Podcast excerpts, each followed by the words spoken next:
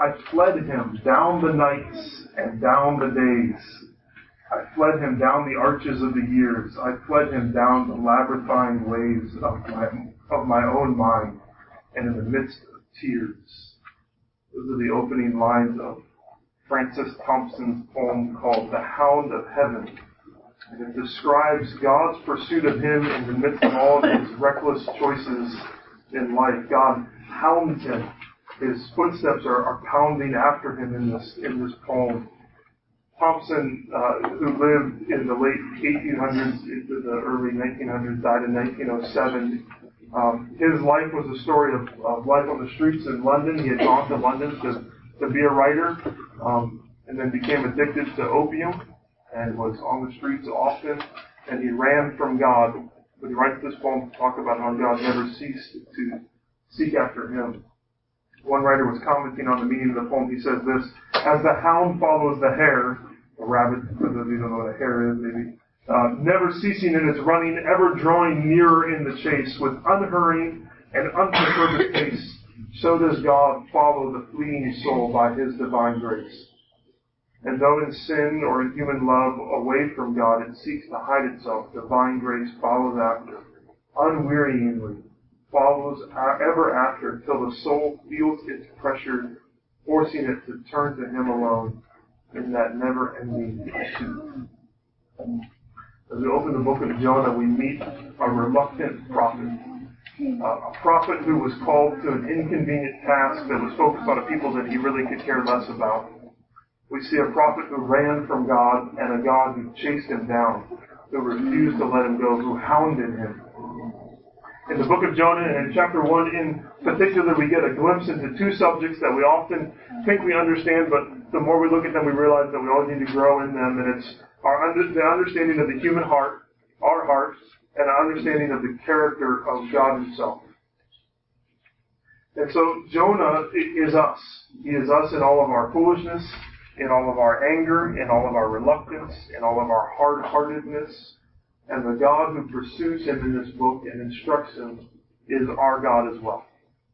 So as we study this book and this passage in particular, my, my prayer is that God would open our eyes to how much like Jonah we are, but also how amazing our God is. Uh, I, I want us to, to see how he redeems foolish and rebellious sinners like Jonah, like you, like me, and I want us this morning, the, the main idea that we want to get is that God relentlessly and mercifully pursues sinners. God relentlessly never gives up and mercifully pursues sinners. And when I say sinners, I mean you and I mean me. That's who we're talking about. God relentlessly and mercifully pursues us, even when we foolishly run away from Him. As we think about this idea, we'll consider the human heart, and we'll consider the character of God and we'll see, as we've said before, I think it's Tim Keller who said it first, or at least who I heard first say it, that we are more sinful than we ever imagined and more loved than we ever dreamed. So I invite you to hear the story of the prophet of Jonah, maybe with with uh, fresh ears, like it's for the first time. And as we do that, that God will reveal our hearts and reveal His character. So let's read Jonah chapter one. It begins now the word of the Lord came to Jonah the son of Amittai, saying, Arise, go to Nineveh, that great city, and call out against it, for their evil has come up before me. But Jonah rose to flee to Tarshish, away from the presence of the Lord. He went down to Joppa and found a ship going to Tarshish. So he paid the fare and went down into it to go with them to Tarshish, away from the presence of the Lord. But the Lord hurled a great wind upon the sea, and there was a mighty tempest on the sea, so that the ship threatened to break up. Then the mariners were afraid, and each cried out to his God. And they hurled the cargo, cargo that was in the ship into the sea to lighten it for them. But Jonah had gone down into the inner part of the ship, and had lain down, and was fast asleep. The captain came and said to him, What do you mean, you sleeper? Arise, call out to your God. Perhaps that God will give a thought to us that we may not perish. And they said to one another, Come, let us cast lots that we may know on whose account this evil has come upon us. So they cast lots, and the lot fell on Jonah. And they said, to him, Tell us, on whose account this evil has come upon us? What is your occupation? Where do you come from? What is your country, and of what people are you? He said to them, I am a Hebrew, and I fear the Lord, the God of heaven, who made the sea and the dry land. Then the men were exceedingly afraid and said to him, What is this that you have done? For the men knew that he was fleeing from the presence of the Lord because he had told them. Then they said to him, What shall we do to you that the sea may quiet down for us? For the sea had grew, for the sea grew more and more tempestuous. He said to them, Pick me up and hurl me into the sea. Then the sea will quiet down for you, for I know it is because of me that this great tempest has come along. Nevertheless, the men rowed hard to get back to dry land, but they could not, for the sea grew more and more tempestuous against them. Therefore they called out to the Lord, O Lord, let us not perish for this man's life, and lay not on us innocent blood, for you, O Lord, have done as it pleased you. So they picked up Jonah and hurled him into the sea, and the sea ceased from its raging. Then the men feared the Lord exceedingly. and They offered a sacrifice to the Lord and made vows. And the Lord appointed a great fish to swallow up Jonah. And Jonah was in the belly of the fish three days. In verse 1, we meet the two main characters in the book of Jonah. They are the Lord, capital L-O-R-D, Yahweh, God Himself, and Jonah, a prophet, one who speaks for God. The rest of the book then focuses mainly on the relationship between Jonah and God. So this is more of a story, this is more than a story about Jonah and the whale, which is what we often refer to it as. In fact, the fish only shows up three times, three verses. Uh, rather, this is a story about the anger and the prejudice and the selfishness that arise in the human heart and it's about God's merciful, patient, forgiving, compassionate heart that forces us in the end to ask the question, do we share God's heart of compassion for all people? Now we don't know if Jonah wrote this book or not, but given that a lot of the information bears the marks of a personal, private experience, he had to be behind it in some sense. We know that Jonah is a prophet because here the word of the Lord comes to him, but we also see Jonah functioning as a prophet in 2 Kings 14. You might want to put your finger in Jonah and turn over to 2 Kings 14. This passage takes place uh, in the divided kingdom. So this would be the time after the great kings David and Solomon, uh, when the kingdom of Israel had been separated into the northern and the southern kingdoms, Israel in the north and Judah in the south. It's a time in Israel's history that was marked by rebellion against God, by judgment from God. And in the northern kingdom, in Israel, the rebellion was especially bad. There were no uh, good kings. There was no Josiah, which is kind of a highlight um, in the southern kingdom. Here in the northern kingdom, there's nothing like that. Rather, all of the kings who reigned were considered evil and rebellious against God. And it's to this northern kingdom that Jonah seems to have first gone uh, to speak a message of mercy from God on behalf of those who were in rebellion against him on behalf of Israel. So look at 2 Kings 14, and I just want to read briefly verses 23 through 27. It says, In the fifteenth year of Amaziah, the son of Joash, king of Judah, Jeroboam, the son of Joash, king of Israel, began to reign in Samaria, and he reigned forty-one years. And he did what was evil in the sight of the Lord. He did not depart from all the sins of Jeroboam, the son of Nebat, which he made Israel to sin. He restored the border of Israel from Lebo Hamath as far as the Sea of Arabah, according to the word of the Lord, the God of Israel, which he spoke by his servant Jonah, the son of Amittai, the prophet, who was from Gath Hepher. For the Lord saw the affliction of Israel was very bitter, for there was none left, bond or free, and there was none to help Israel. But the Lord had not said that he would blot out the name of Israel from under heaven. So he saved them by the hand of Jeroboam, the son of Joash. A lot we could say about these verses, but I just want to simply highlight that what they speak to primarily is the mercy of God on his sinful people. God has great mercy on his people in the midst of rebellion. God shows kindness to them. They, their borders are expanded, is what we, we read in verse 25, according to a prophecy that Jonah had brought. And, and the blessing comes about, this great blessing towards evil, rebellious Israel comes about through the hand of Jeroboam, who was evil in the sight of the Lord. God blesses Israel, who was rebelling, with a king who was rebelling, and does good for them. And assuming that Jonah gave this message and then saw it come to pass, we can, we can say that Jonah knew firsthand God's great mercy towards wicked people, towards him his fellow Israelites. And so here Jonah is in, in back in, in the book of Jonah, Jonah is given another message that could result in mercy. However, this message is not for simple Israel, it is for Nineveh. Nineveh, a city filled with Assyrians, who were Israel's great enemy at that time. And God, the Lord Almighty, He calls to Jonah and He tells him, He says, Rise up, Jonah. Get up, arise, and go to Nineveh. Why? Because He says it's a great city and their evil has come up before me. So a large number of people are sinning grievously against God, and God is concerned about it. He's going to deal with it in some way, and He wants to use Jonah to deal with their sin. Notice in passing just that God sees the evil of the world, recognizes it, sees it, and He's going to do something about it, and He very often uses people to bring a message to these places.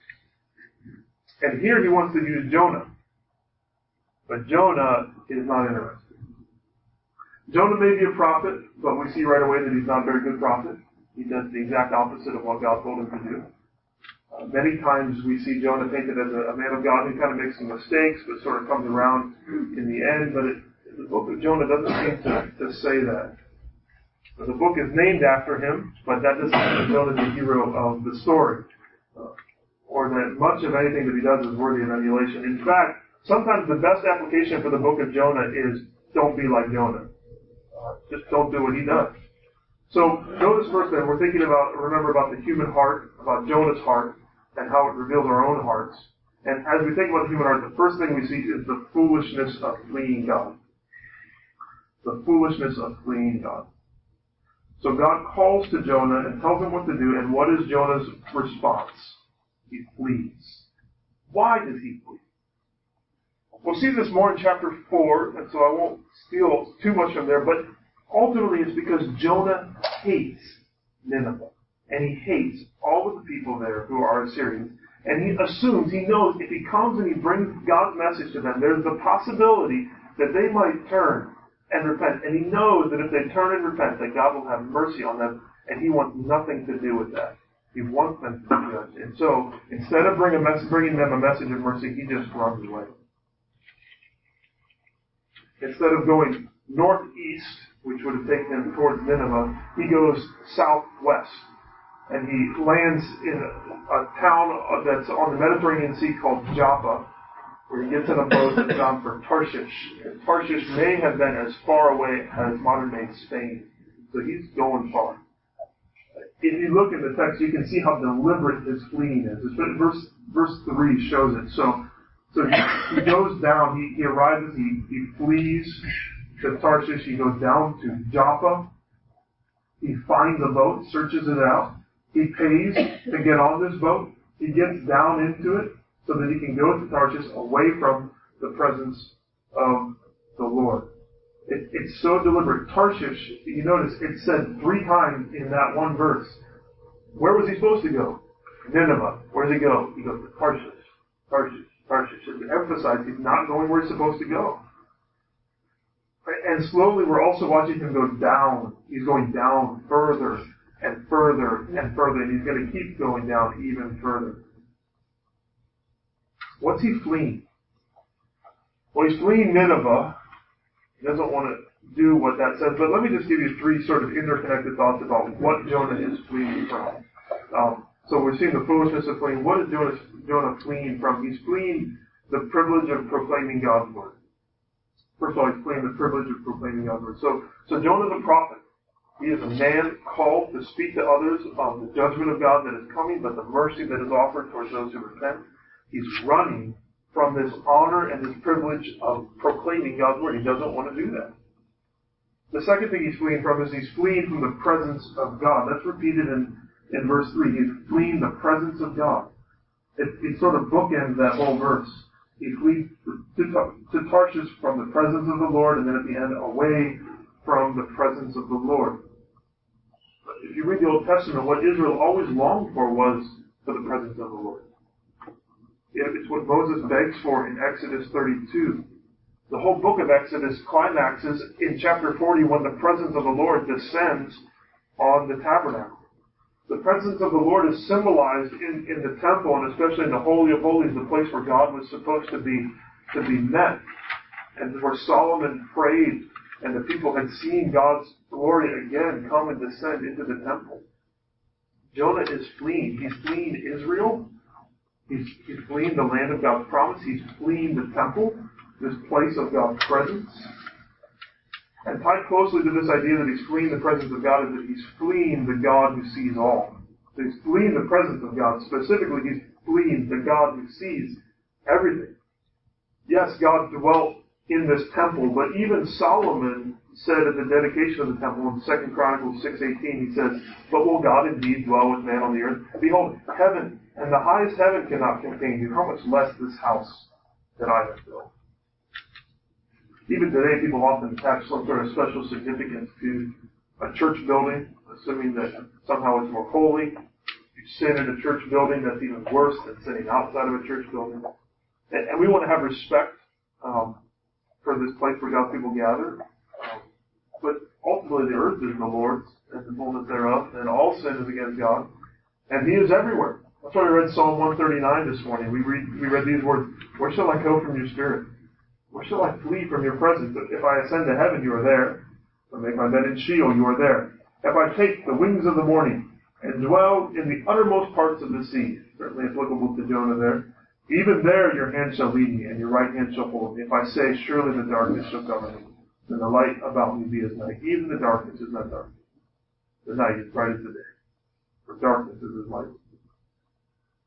How foolish Jonah is? I'm going to run from God. Reminds me of a couple other people, Adam and Eve, trying to hide from God in the garden. Isn't this what sin is though?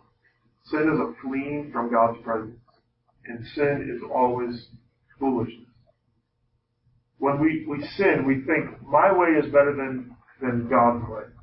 We stupidly buy into some idea that if we do the opposite of what God says it's going to bring us more joy or satisfaction than submitting to and doing what God has clearly told us to do. John 3 talks about the light, and, and it shows that, that, that we run from the light, because in our pride and in our self-righteousness, the light exposes all of that, and we don't, we don't want it, so we turn from the light. When we sin like Jonah, we, we keep going down, down, further and further. And we keep trying to run farther and farther from God's presence. And when we're running, we're, we're running away from, from all the joy of following God, of, of, of being in His presence. We're, we're, running from the privilege of, of knowing His Word and proclaiming it to others. So how about us? How, do we flee from God? Do we run from the privilege of proclaiming God's message of repentance and His mercy? Are we, are we chasing after our own plans and our own desires so hard that God's message of repentance and forgiveness is never on our lips? Did we miss opportunities to speak truth to others? Maybe non-believers, but maybe our, our, our spouse or our children or our friends or our family because we're, we're too preoccupied with our own desires or we're angry. We have prejudices and we miss this privilege of speaking truth. Maybe we're running from God's presence. Think that we can hide our sin from Him. Do you think that because no one else knows your secret sins, that God doesn't know them either? How foolish that is. To think that we can hide something from God. How far down will we go before we see how foolish it is to run from God's presence? Because if we run long enough, and if we go down far enough, we become numb to our own foolishness. That's the second thing I want us to see is the callousness that comes with sin. So the foolishness of fleeing God, but now as we look at our own hearts, the callousness that comes with sin. Callousness, hardness, numbness. Jonah's running, and in verse 4, God hurls, he throws a great wind upon the sea, which should have been an immediate wake-up call to Jonah, that something's going on here. I can remember when Andrew and I were still dating, and we were driving in a snowstorm in Indiana. And we should not have been driving in the snowstorm. It was like what we saw here in Bowers. And uh, we were driving, and uh, as we were driving, all of a sudden our car just spun out, pulled a 180 in the road, boom, facing the opposite direction. Now that should have been a warning sign. Turn around. Don't get off the road. So we didn't listen. And we kept going straight. And then it happened, same thing happened again. We pulled a 180. I said, you know what? Maybe this is the way.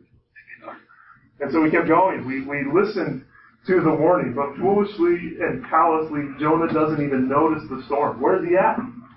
He's asleep. He's in the bottom of the boat, asleep. He has sunk down even further. He's not just physically low, but we see how morally and spiritually low he has sunk when we think about Jonah the prophet of God in comparison to the pagan sailors that he's traveling with. Of course, sailors throughout history have never been people that, you know, you want to hold up to your children and, you know, you want to be like sailors because they're moral and pure and holy. And I, I think the same would have been true in, in Jonah's day, which is the surprise of this text. We should be surprised that the sailors are more worthy of emulation than the prophet is. They pray and, and they, they call on, on Jonah to pray. what's Jonah doing? Sleeping and refusing to pray. The captain of the ship is concerned about the lives of his men. He's concerned about Jonah's life. But Jonah doesn't care anything about his shipmate. In fact, he doesn't even care about his own life. The sailors see that, that Jonah's God is the one that they're looking for. They're the one that they should pray to. But Jonah never prays. The whole chapter we see that in, in verse 6, the, the captain comes, arise, call out to your God. Perhaps the God will give a thought to us and we may not perish. No response. Jonah does not pray.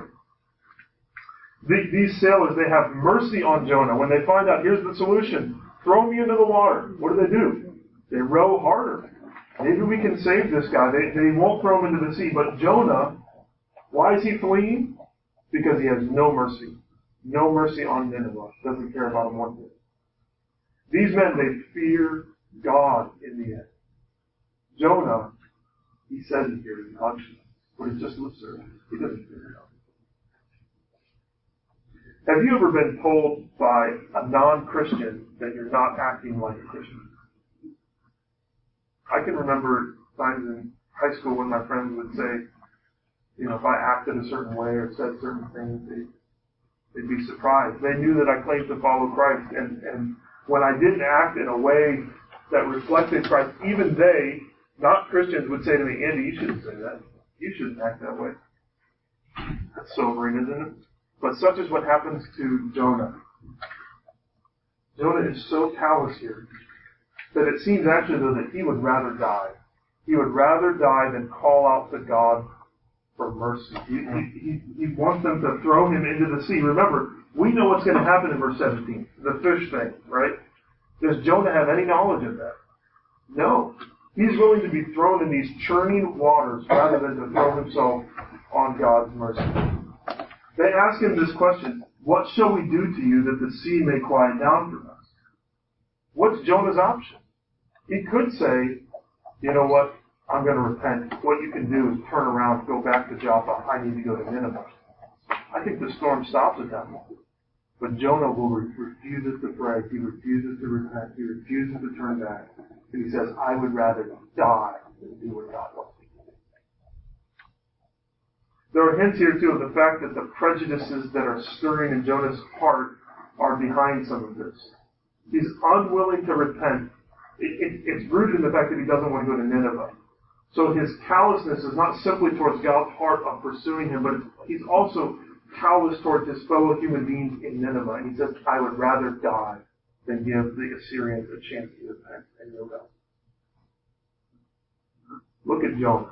Look deep at Jonah, his callousness, his foolishness, the darkness of his heart.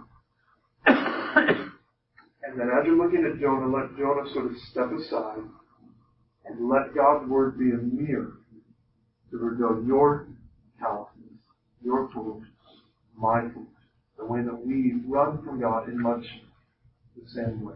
And if you don't see it, then pray those words of Psalm 139. Search me, O God. Know my heart. Reveal to me. Know there. So having looked at Jonah and now looked at our own hearts, let's, let's now turn our gaze towards God. Let's look up. Because the chapter, it reveals our foolishness, it reveals our callousness, but it also reveals something about the character of God. And there is hope. There's hope for Jonah, there's hope for you, there's hope for me because of who God is. So the first thing that we see is the relentlessness of God's pursuit. The relentlessness of God's pursuit. Jonah tries to flee God's presence, but God refuses to let that happen. Jonah thinks he's in control. But we see that God is the one who's orchestrating and ordering all of the chaos that is surrounding this rebellious prophet. This is the sovereignty of God. The sovereignty of God, meaning God's intimate and intricate control of everything that happens in this world, including the intimate details of Jonah's life and of our lives. He is in control. We, we saw in verse 4 that He's the one that hurls the storm onto the waters. But then, as you read through, it's like he's stirring it up. He keeps churning these waters. He makes it worse and worse. He does not relent, and yet the boat never does sink. He's in control of that too. He's, he's holding this boat together. He's not going to let it get to land. He's also not going to let it be destroyed. And when the sailors cast lots, God, who is sovereign over all things, ordains that Jonah gets the short straw. Proverbs 16:33, the lot is cast into the lap, but in every decision Even the fish in verse 17 that, that swims up and swallows Jonah shows that God is in control. He is pursuing Jonah. He could have left him to die, but he appoints this great fish and puts Jonah in its stomach. Why? Because God's not done with Jonah yet. He's pursuing him relentlessly. And for us, as much as we seek to flee from God's presence, He continues to pursue us. He sends storms. He sends trials that are meant to call us back to Himself. He won't let us sleep in the bottom of the boat, but He sends unlikely messengers that shake us awake and say, call on your God. I'm reminded of John Bunyan. We've been thinking about our story about Pilgrim's Progress, and God used, as Derek Thomas called her, a woman of ill repute, probably a prostitute, to awaken Bunyan to his sin and to his need of a Savior. She scolded Bunyan in public because of his language. And it sent him into a spiral that lasted for about 18 months to the point that he finally came to faith in Christ. So what about us? What, what are the circumstances, the trials, the pain, the storms that God hurls into our lives with the goal of turning us back to Him? How about this? Are there people that are speaking truth to you? maybe unlikely people, people you wouldn't expect to speak truth to you, but they are talking to you and you need to listen to them. Let's not be like Jonah. Let's not be like him and keep going deeper and deeper and deeper, but rather turn and repent. Stop and recognize God's relentless pursuit of us. It can be scary to turn back. What's God going to do? Have I sunk too far? Have I gone down too deep? If you're scared to turn back, know that we can turn and hope in God, not because He doesn't just send storms, He doesn't just send sailors, but He sends His Son. He sends Christ. God has pursued us so relentlessly. Think about how much God has pursued us. He's pursued us so relentlessly that He has become us in the incarnation. Jesus becomes human to chase after. Jesus comes to be our Savior. He comes to seek and to save the lost. And He becomes our Savior how? By becoming our substitute. He takes our place. He dies for our sin. Like Jonah, Jesus is cast into the waters of judgment. But they're not judgment for his sin, but they're the waters of judgment that are stirred up by our sin and by our rebellion. Jesus is thrown into them, and then he is swallowed up by death for three days until he emerges victorious, bringing salvation to everyone who will repent.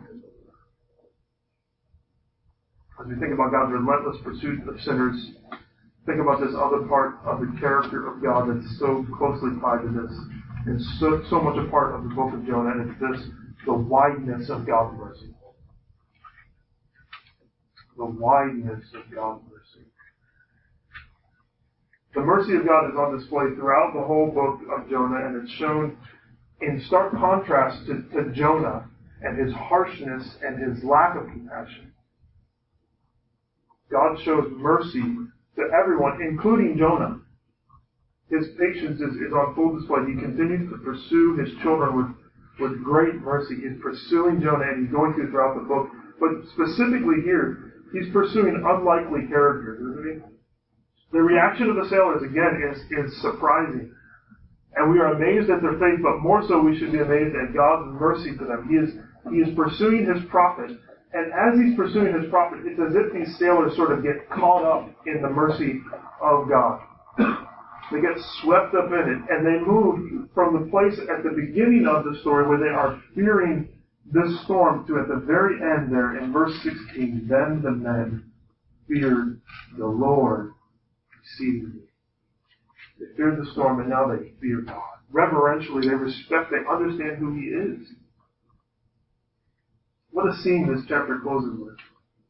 Verse 16, then the men feared the Lord exceedingly they offered a sacrifice to the Lord and made vows. The sailors, either on the beach where they landed eventually or there even on the deck of their ship, offer a sacrifice to God. And where's the prophet? He's in the belly of a fish as the sailors are worshiping God. What a wonderful scene. It should keep us from from pridefully looking down on the, the faith of others. I don't know what the sailors' faith looked like, but it was it was pretty raw, whatever it was. But they're worshiping God. They fear Him much more than Jonah does. That's obvious. Should give us a boldness to proclaim the gospel to everyone. The wideness of God's mercy. Anyone can be saved. God's mercy can save anyone. That's the message that Jonah should have spoken to the sailors, but he totally missed that opportunity.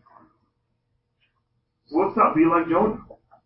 You know, when friends and neighbors and coworkers, they face storms, they face difficulty, they're filled with fear, they're calling out to their gods, whatever their gods might be, and they might come to you and say, will you call out to your God for me? Who is your God? And you know we can say? We can say, my God is the one who controls the wind and the waves. My God is the God of the land and the dry ground, and he can place you my God pursues people. He's pursuing you now. He pursued you all the way to the point of becoming a human being, dying so that he could save you. That's the message that we have to give. That's a message of mercy that we have received, just like Jonah had received. We freely give it. We end chapter 1 not with Jonah's death, but with Jonah in the stomach of a fish. And we don't really know what's going to happen. Assume you don't know what's going to happen, okay? We don't know what's going to happen, but it's obvious that, that God is not done with Jonah yet. God's got something else that he's going to teach Jonah. He is pursuing him. We'll hear more from him next week, but what do we walk away with today? Well, we've seen that the foolishness of sin that runs from the presence of God. We've seen God's, God's merciful pursuit of us. You know, we read this story and you want to call out to Jonah. You want to Jonah, stop, stop, turn. Stop going down. This is not good. Run to God instead. But that's the message that we need to hear so often, This week as we get drawn into the sin, and into places where we're just going deeper and deeper, we need to hear the, this, this story and say, I'm Jonah, I'm just going, turn, repent. Sin is misery. Jesus is is life, and he invites and he extends this offer of life to, to everyone. to sailors, to Assyrians, to sinners of all kinds, including Jonah. God is pursuing us. He's going to pursue us this week. He's going to pursue us through storms and difficulties. He's going to pursue us through unlikely messengers. He's going to pursue us through His Son. In Jonah 1, we see that God relentlessly and mercifully pursues sinners. That we are, we, we are more sinful than we ever thought. But we're also more loved than we ever We are foolish. We are callous. We are running from the presence of God. But, but God is chasing us. He is, as Francis Thompson Holmes calls him, he is the hound of heaven. Thompson's poem, it ends with these lines. He stops running from God. And, and God speaks at the end of the poem. And this is what God says. Whom wilt thou find to love ignoble thee? Save me. Save only me. All which I took from thee I did but take not for thy harms, but just that thou mightest seek it in my arms. All which thy child's mistake fancies as lost I have stored for thee at home. Rise, clasp my hand, and come. This picture almost of God reaching out his hand, and then Tom, Thompson asks, Halt by me that footfall. So the, the, the hound has stopped chasing him. Halt by me that footfall. Is my gloom, after all, the, the shade of his hand outstretched, unceasing? And then God says, Ah, fondest, blindest, weakest, I am he whom thou seekest. Thou dravest love from thee, who dravest me. When we run from God, we're seeking something. We're seeking something to, to satisfy us, something to, to, to fulfill us. But the reality that we see in Jonah is if, if we would just stop, we would stop running from God, and we would turn, we would find that, that the thing that we are seeking, that we truly desire, is the God who is seeking after us. God is relentless in his pursuit of us. We're more sinful than we could have ever thought. But through Christ, we're more loved than we could ever be.